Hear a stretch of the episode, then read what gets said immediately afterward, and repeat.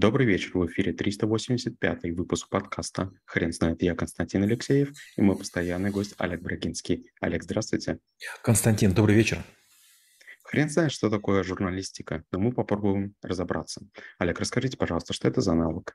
Журналистика – это умение описывать происходящее таким языком, чтобы это было интересно окружающим. Журналистика имеет много жанров, мы очень уделяем большое значение репортажам.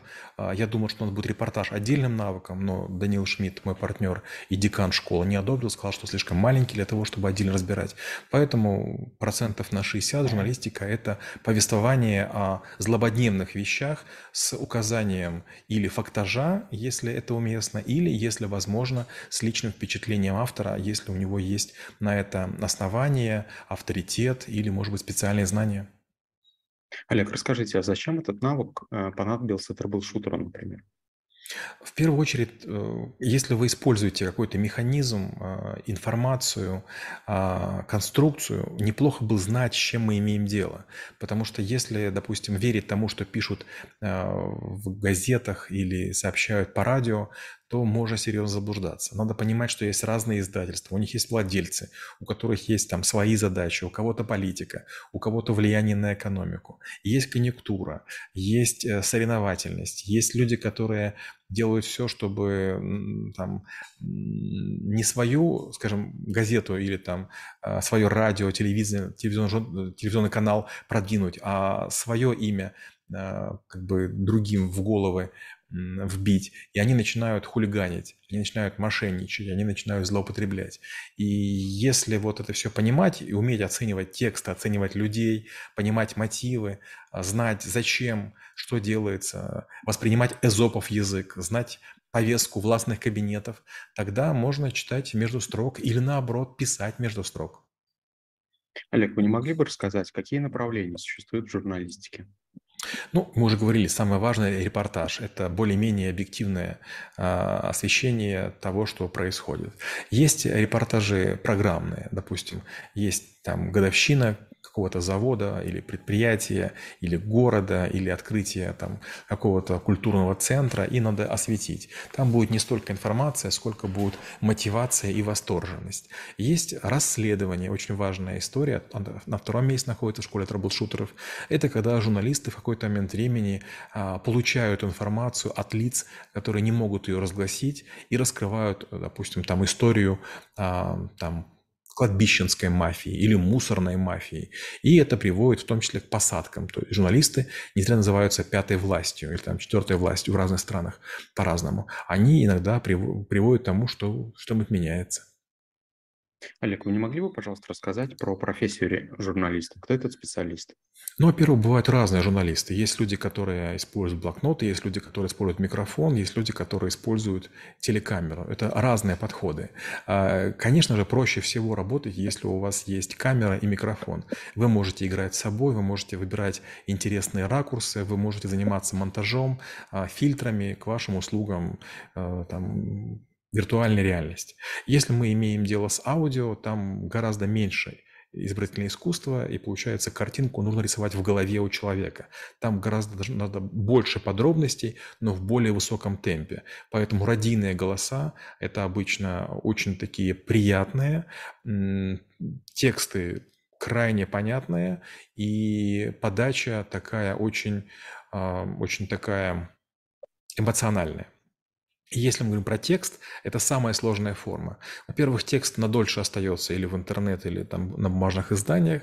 Во-вторых, текст могут перечитывать многократно. Это очень легко, это просто доступно. Да, в режиме передал газету или передал журнал. И третья вещь – это люди не хотят сегодня большие смотреть тексты. Поэтому приходится какие-то гигантские объемы данных настолько усушивать, чтобы это был не компот, а это были сухофрукты. Олег, скажите, пожалуйста, как вы относитесь к фразе, что журналистику можно использовать в своих целях? Абсолютно. Я много раз использовал журналистику в своих целях. Например, у меня была такая история, когда моего партнера убили, и вышла совершенно гадкая статья, которая там смешивает какие-то такие глупейшие вещи, и возникает вопрос, а как оправдаться? То есть вышли на площадь какие-то негодяи и вас оклеветали. Что вы можете сделать? Конечно же, вы можете подать на них в суд, но гораздо лучше воспользоваться той же журналистикой. Что сделал я? Я начал писать статьи, и статей, и моих видео стало гораздо больше, поэтому сейчас одну гадкую статью, единственную, очень тяжело найти. Получается, это может бить количеством. Второй вариант. Если есть некий повод, вы можете устроить другой инфоповод. Например, когда я решил уходить из Альфа-банка, я подумал, так, в какой-то момент времени ситуация может исказиться, и могут сказать, что меня уволили, а я не мог этого допустить. Поэтому в 11:30 я сообщил, что я ухожу, а в 16 часов на Лайфхакере вышло мое интервью, которое за очень короткий срок набрало 500 000 просмотров. И получается, по тону интервью было как бы понятно, что я считаю, что в моей жизни все хорошо. Олег, скажите, а журналистика может помогать государству в каком-либо проявлении? Безусловно. Допустим, в России есть такой сайт, называется «Ура! Ньюс», где очень такие позитивные постоянно вещи. Потом есть ВЗ или «Взор», или «Взгляд», я не помню, тоже такой очень позитивный. И почти в каждой стране есть журналисты, которые работают на правительство, и вне зависимости от того, что является правдой, они решили стать частью пропаганды. И, безусловно, когда меняется курс партии или начинаются народные волнения, таким людям очень сильно достается. Это, конечно, сейчас в России Скабеева, Соловьев, может быть, еще какие-то люди есть. Но это люди, которые в какой-то момент забывают, что такое совесть, что такое принципы, и просто соглашаются говорить все, что им говорят. По этому поводу, знаете, вот есть стулья, да, а есть унитазы. И вот есть такой демотиватор. Стул выслушал унитаз и говорит, вы знаете, я не могу поверить в то, что вы говорите о людях. Я знаю их совсем с другой стороны. Олег, вы не могли бы рассказать, как вы преподаете навык? В первую очередь я показываю какое-то изображение или какой-то даю фрагмент видео и прошу сделать очерк журналистский. И, естественно, группа, хотя бы если в ней будет 5 человек, совершает все ошибки. Кто-нибудь излагает, забыв важные детали. Кто-нибудь занимается приукрашиванием. Кто-нибудь включает штампы или канцеляризмы. И вот это мы все разбираем. И мы говорим, что обычно журналист наступит после копирайтинга. То есть люди уже умеют писать, но еще плохо владеют пером. Они не совершают технических ошибок, но используют слабые художественные средства и так далее.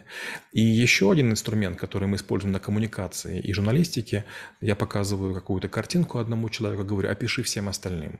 Человек описывает картинку, другие могут задавать сколько угодно вопросов, но потом всегда, когда группа видит картинку, у всех вдруг разочарование. Никто не мог представить то, что там нарисовано. Я говорю, вот видите, а если вы будете сильным журналистом, вы сможете описать события таким образом, что они будут очень близки к тому, что люди вообразят. Олег, спасибо. Теперь на вопрос, что такое журналистика, будет трудно ответить. Хрен знает.